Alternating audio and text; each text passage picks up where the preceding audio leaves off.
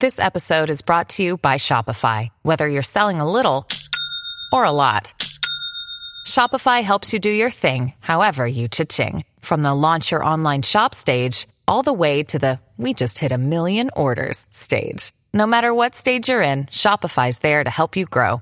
Sign up for a $1 per month trial period at shopify.com slash special offer, all lowercase. That's shopify.com slash special offer.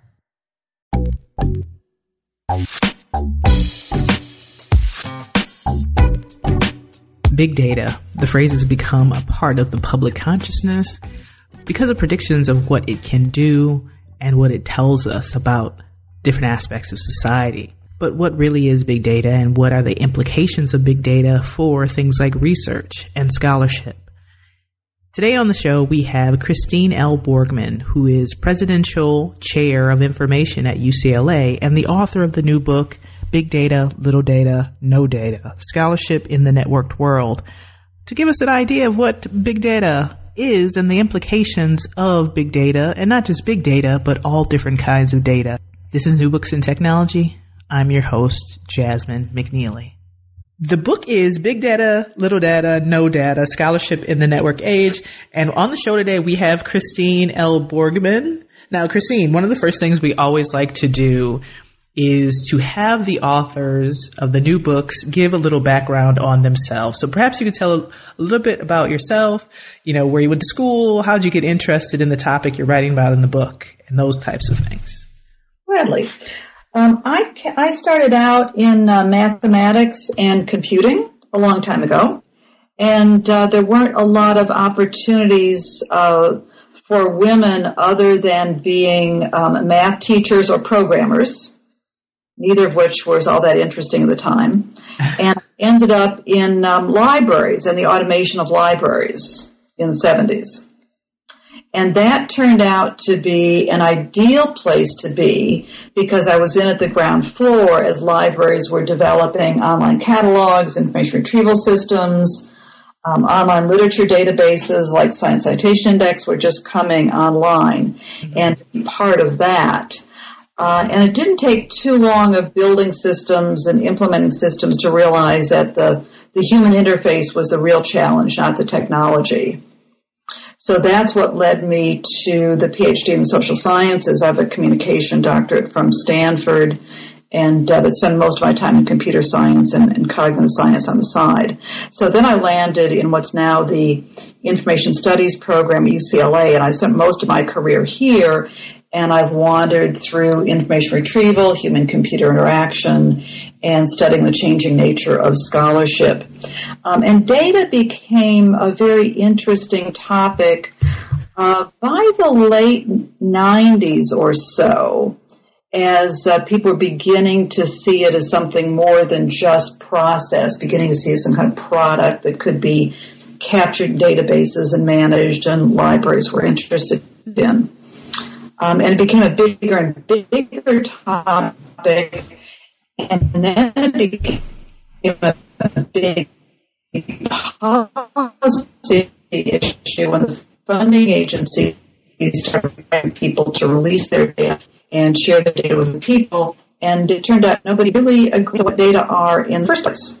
So after studying the role of data and scholarship for, oh, better part of 15 years now, um, it was time to turn it into an entire book exploring the reasons why data is such a, a mushy topic and it's so hard to, um, so hard to explain why it's so difficult to manage data, to share data, or to, to reuse them. Mm-hmm. Now you, you, mentioned data and the the question of what the heck is data in the first place, and you spend some time in the book discussing that the fact that data means various diff- various things to various people, various disciplines. Um, and you, you also mentioned one of my uh, the, one of the pieces I have students in my class read, and that is the Buckland's "Information as a Thing" uh, reading in your book as well. But I wanted to know if you could talk about that the the idea that data really has no standard or standardized definition, and, and what problems or issues that brings about for scholarship.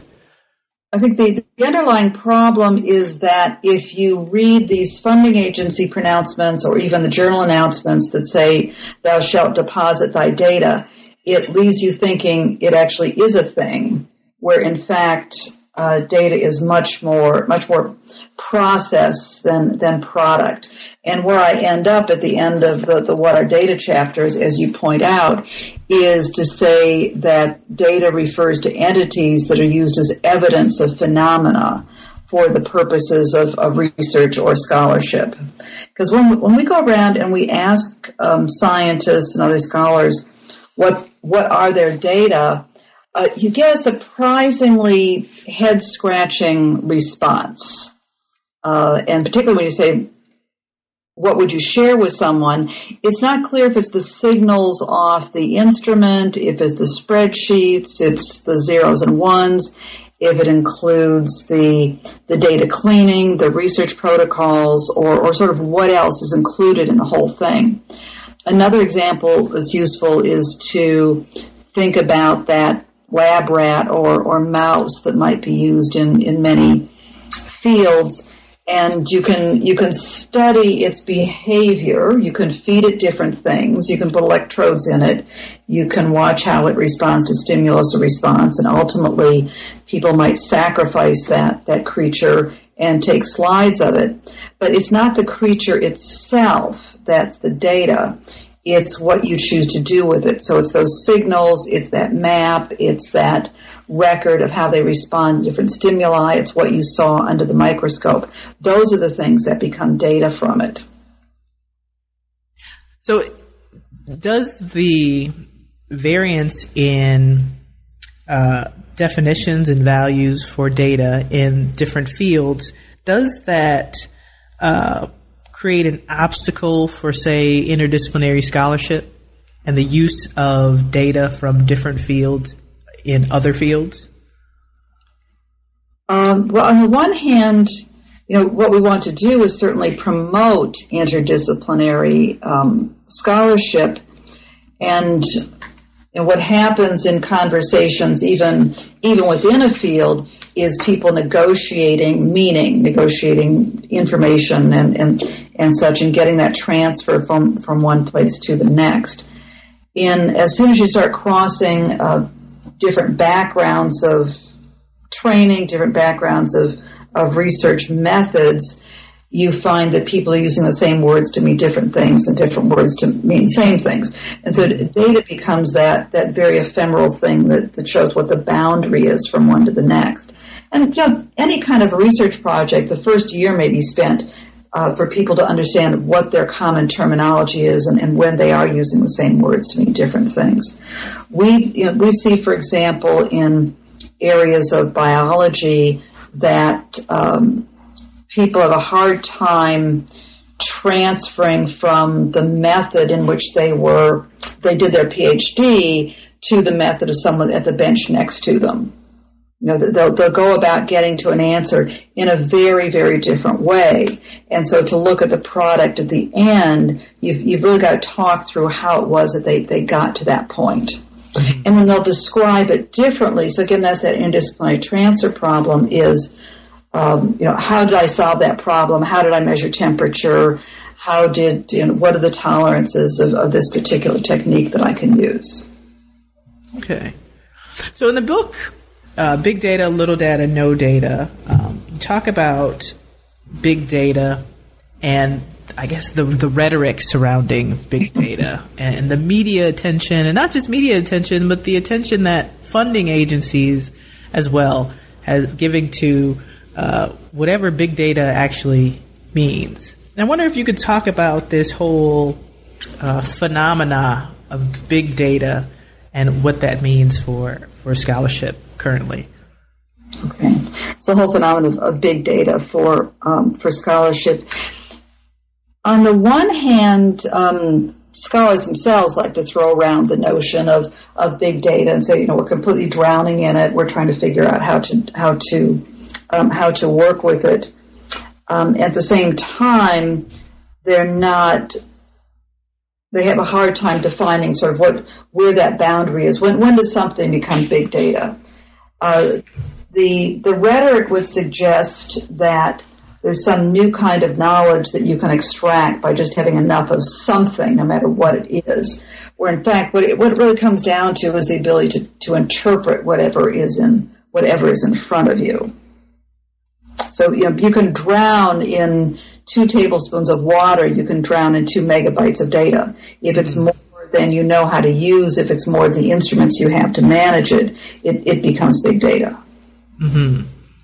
Know, what is it about this period in which we are currently that makes data and particularly big data such a phenomenon? What what is the I guess allure? Is it just because there's so much data and there's new tools and mechanisms to collect it or is there mm-hmm. something else or a couple of other things that are happening?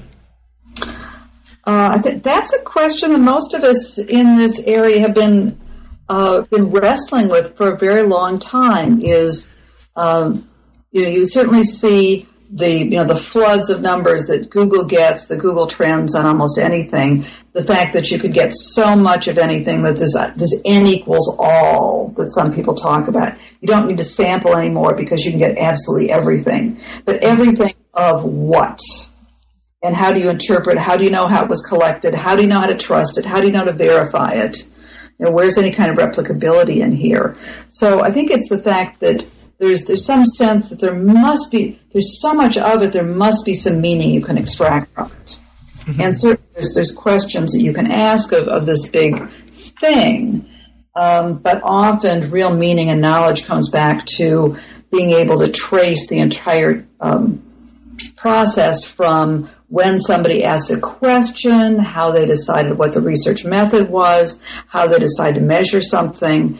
And, you know, when you get to the end of that chain, it's, you know, what am I going to publish? I've got to be able to verify, sign my name, take responsibility that I, I can say how I got from point A to point B.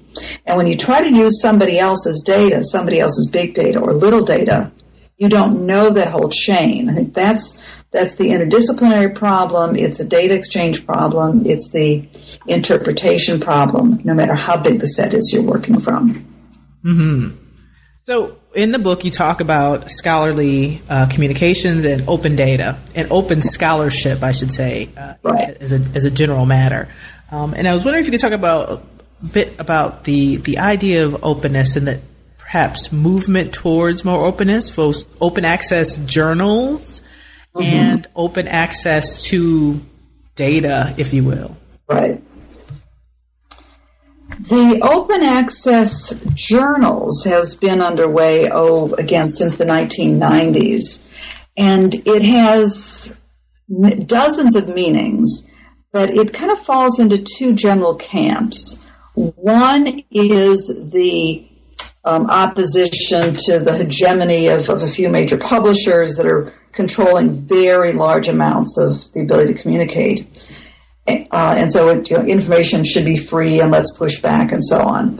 The other thread is a more democratic one is if we can disseminate our knowledge more widely, we can reach people who don't otherwise have access to this knowledge.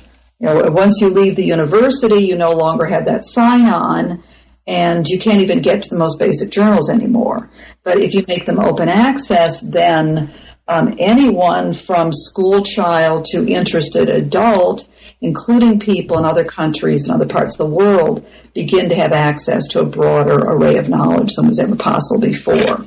So I think the second thread is, is the more productive one to think about, but they're very hard to separate. There's very many complex business models going on in there that I wrestled with some in the Scholarship in the Digital Age book, the previous one, but I tried to focus just on, on the data issues here. In this one, I tried to draw the analogy between what's going on with open access to publications and open access to data and to make the argument that they're really rather different things. Scholarly authors have an incentive to make their publications open because they would like to reach a larger audience. They're, and they're not going to make much, you know, they're not going to make much money off them. The more that they're read, the better, the, the, degrade their reputation. It's much more about reputation than it is about funding. Another part of it is that scholarly articles, um, articles in particular, are intended to be readable by themselves, you know, back to Buckland and kind of the four corners of, of the document. Anyone within, with appropriate knowledge should be able to pick it up and read it. Mm-hmm. Neither of those are true for data. They, they don't stand alone. It's very hard to interpret that string of zeros and ones unless you've got the right piece of software, you know the protocol, you know what happened in the field, and you may have to have a whole lot of other cleaning algorithms and, and things that went with it to make sense out of it, which is also that, you know, why it's so hard to describe and to organize. Um, so it's the not standing alone, and then it's the sheer incentive, is the effort that it takes to document your data so they can make sense to anybody else is huge. And it requires a set of skills that is not something one learns in graduate school. Mm-hmm. So really, so providing open access to data is asking people to do something very different and is well beyond what they're being asked to do as, as researchers and scholars and, and authors of scholarly literature. Mm-hmm. Now you just talked about incentives, incentives to perhaps like go beyond what they've learned, come up with perhaps methods of recording and archiving, but also putting in the work of letting other people know how to perhaps use the data.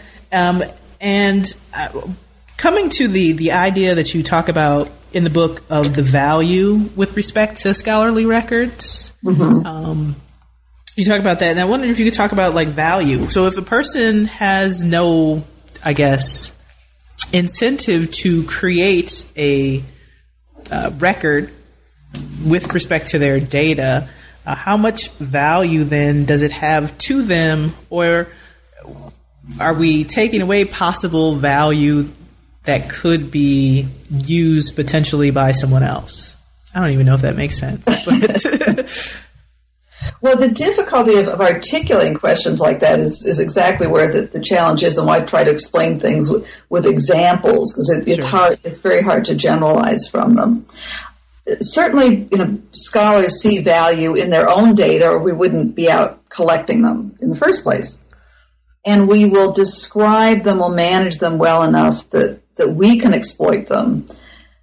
But keeping them in some useful way beyond the end of this, you know, six month or one year, five year research project may or may not be valuable. I mean, we, we see in you know, in astronomy, where you you know you can only go out and get that observation once, that we do want to invest in keeping them.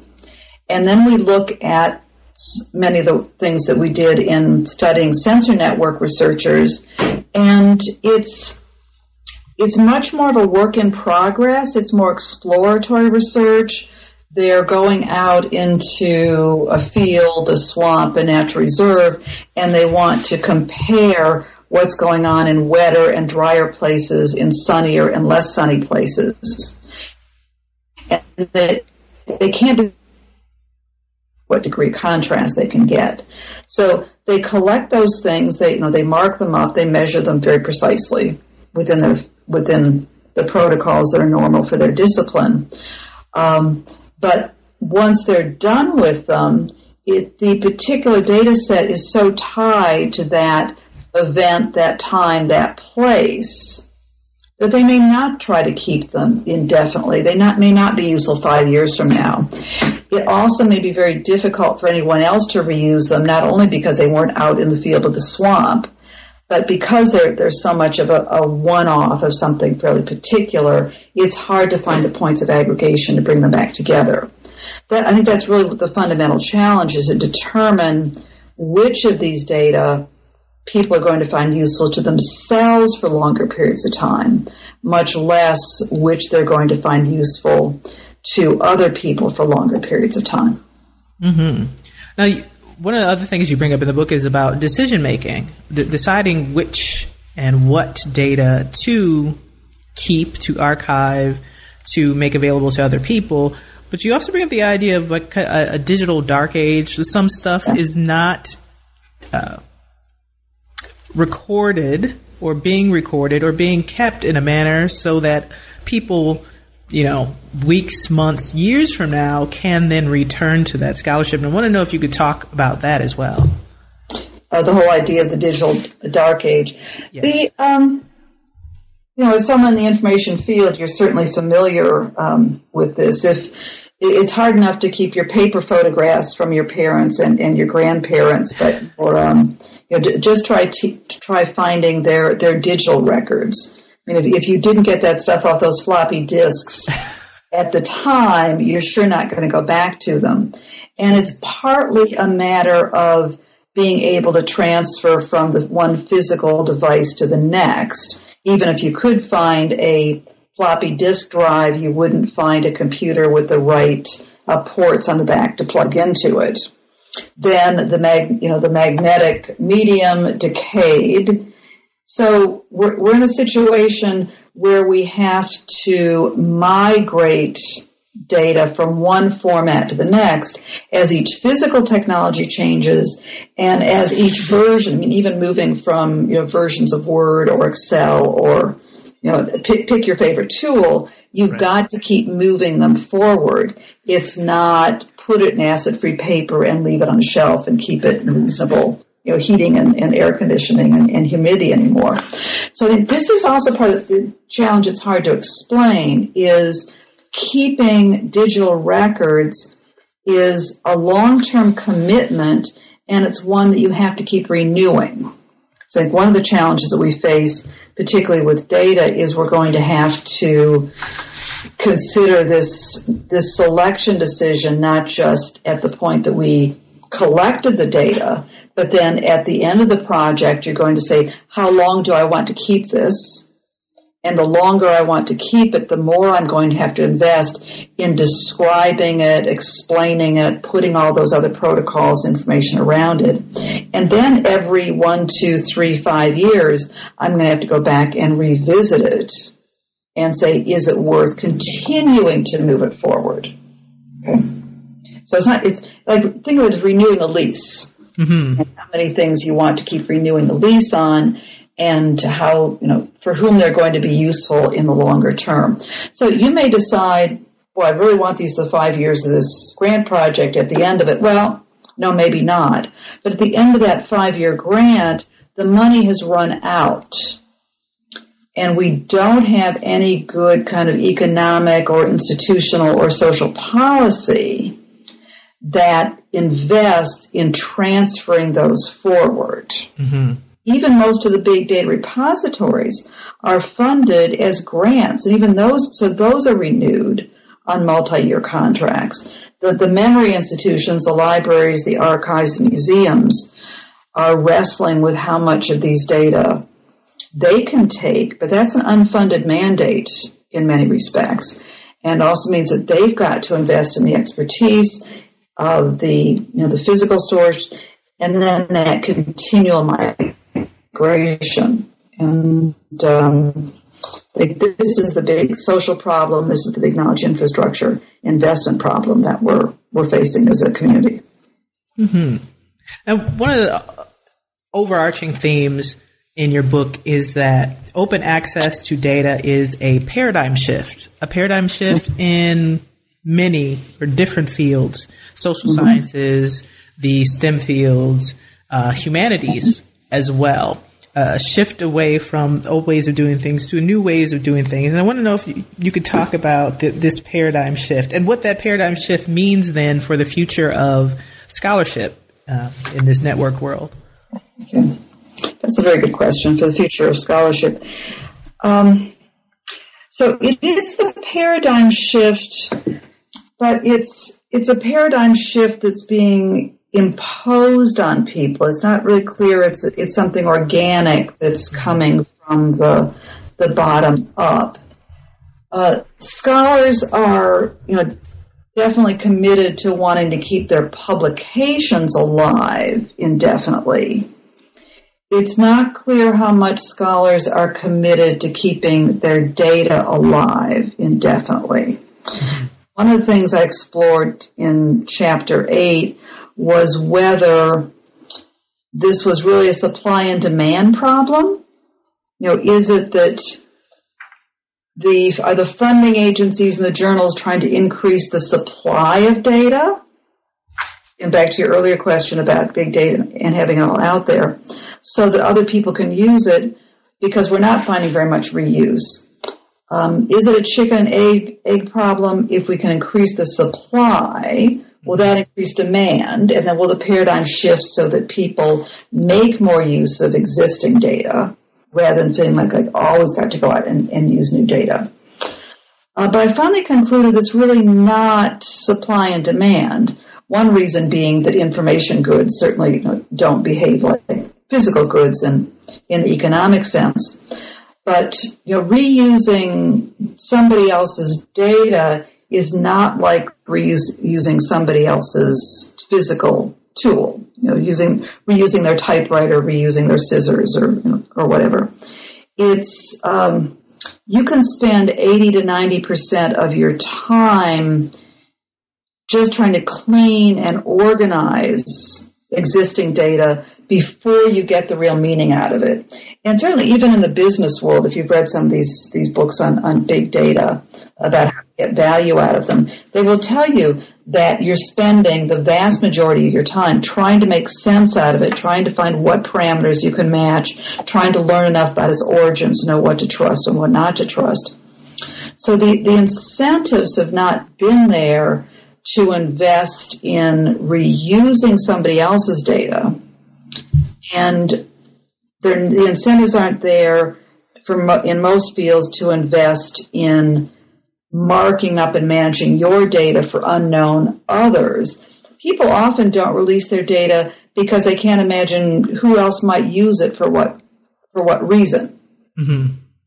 Um, so I think that also gets us back to whether the paradigm shift is really about sharing in terms of personal relationships or whether it's about openness of let's just work completely in the open and let other people build off what we're doing. If you think about sharing as a relationship, then we do see that uh, one scholar will come to somebody else, usually somebody they know, and say, "I saw this. Uh, I saw this journal article of yours. It looks like you got some interesting evidence that might be some good comparison for something I'm doing. Would you share your data set with me? And if they reach an agreement, then the you know, scholar who created that first data set may say, yeah, sure, but I need to spend some time explaining to you exactly how I arrived at this and what the strengths are, what the limitations are. And they might agree to release it for an acknowledgement. They hmm. might want co-authorship. Something new might come out of this. But because they're having this conversation, that meaning transfers, that context transfers. And that's what doesn't happen usually when somebody simply takes a data set and deposits in a repository, or maybe if they just put up on their website and say, here, take it. Other people can come along and say, well, fine, here's a bunch of numbers, but I don't know exactly who was interviewed. I don't know where they came from. I don't know how to compare this to anything else. So th- that's where that breakdown happens. That's where that, that transfer happens. So it's not clear how much of a paradigm shift it is. Certainly genomics made that shift. Mm-hmm. You've got a certain kind of science where you've got agreed upon structures, you've got agreed upon ways of describing things. Even there, I think you've, you've got cases where uh, the data are not useful for very long periods of time. Uh, some data are cleaner than others. People aren't releasing them until they publish the article. There's embargo periods and other things going on. Okay. Do you foresee um, in this movement towards um, scholarship in the open, do you foresee the creation of perhaps standards for collecting and memorializing data in the future? St- well, standards for collecting, I like memorializing, that that's a good way to, to think about it. Um, collecting and, and, and keeping them? Well, certainly we have standards, but the standards tend to be pretty field specific. So astronomy, where we've been spending a good bit, bit of time, they agreed on some standard structures back in the late 1970s. And those have allowed them to merge data and combine data from around the world and, and many instruments. And you've, uh, they've also agreed on a coordinate system. It's called the World Coordinate System. So it's much like latitude and longitude on the Earth. It's, it's a way of doing coordinates on the sky. And because they've agreed on those, it allows them to merge data in, in ways that are hard to do otherwise. You get into fields like uh, biology, and you you don't have those agreed upon coordinate systems. People don't agree on you know, completely even what to call parts of, of the human body. One of the things we, uh, groups we started to study is a collaboration between uh, craniofacial researchers. And some of them are looking at some fish models, some at some human models, some at some mouse models. And because they're all concerned about facial deformities, they've come together, and yet they have standards that are specific to the own, their own kind of animal model they have. Mm-hmm. They each agree that the face has three parts. There's, there's a mouth part, there's a mid face, and there's a forehead part, but they don't agree to where that draw that line. Mm-hmm. So it makes it very hard for them to merge those. So you can either choose to work off a standard around the problem area, or you can choose to work off a standard around your animal model, but they're in direct conflict with each other. And we're never going to get a, a, perfect intersection any more than we're going to get a perfect intersection of, of language. And English and French or Spanish, Russian, whatever, are never going to be completely translatable. Mm-hmm. Uh, plus, you've got, you know, all of these are going to be fast moving research fronts. There was a, a big case of fraud in psychology a couple of years ago, and the response of some people in psychology was to come up with ways to force replicability or reproducibility. And on the one hand, some people said, oh, yes, good practice. We're going to have standards. We're going to agreed upon way of doing things. And then other people said, if you impose too rigid a way of doing our methods, we're going to isolate and rigidify this field. Mm-hmm. Because we're going to discourage people from coming up with new methods and new ways of asking questions.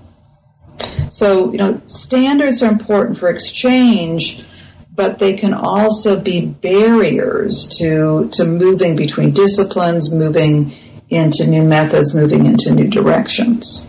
Mm-hmm. Thank you very much. So the book is Big Data, Little Data, No Data, Scholarship in the Network World. So if you were to give an elevator pitch, right, someone who just tuned in right now to New Books and Technology and they're listening to this, you know, back end portion, what would you want them to take away from you know the book and make them go actually go get the book? Go get the book. I would like them to get excited about the idea that data are everywhere and nowhere at all at the same time. Um, that data are very much in the eye of the beholder mm-hmm. that we need to understand how scholarship works how people think how they interpret um, if we're going to really be able to exploit to get the value um, of scholarship of research and find a way to pass that knowledge on to another generation so that people can come back and say, how did they do that research? How did they learn something? Mean, we've got Galileo's notebooks. We know how Galileo recorded his data we're not going to know how most of today's researchers recorded their data because it's going to be on ephemeral technologies that are going to disappear very quickly. And we need to think about what we want to keep, why we want to keep it, and how. I'm sold. So, okay. so what's next for you? Um, what's next is we're continuing to work in the field and um, follow scientists and scholars around through the mud and on the ocean and the seafloor and, and in the sky. And uh, the the way you learn is to to be out there with them. You ask them questions. Um, and you see what makes sense and what's not. But what's really fascinating is being out there in the world with them, trying to watch them solve their own problems. Mm-hmm. And if uh, a listener wants to read more from you, uh, do you have a website or? I have a website. It's uh, christineborgman.info. And uh, link there, you will find pointers to our various research projects uh, to the website of Knowledge Infrastructures with my fabulous team of graduate students and postdocs, and links to a couple hundred publications, journal articles. You find videos, talks, and um, as many multimedia as I can offer are all there. Sounds good. So the book is Big Data, Little Data, No Data, Scholarship in the Network World. We've had on Christine L. Borgman. Thank you very much, Christine, for coming on the show. Thank you, Jasmine. Enjoyed it very much.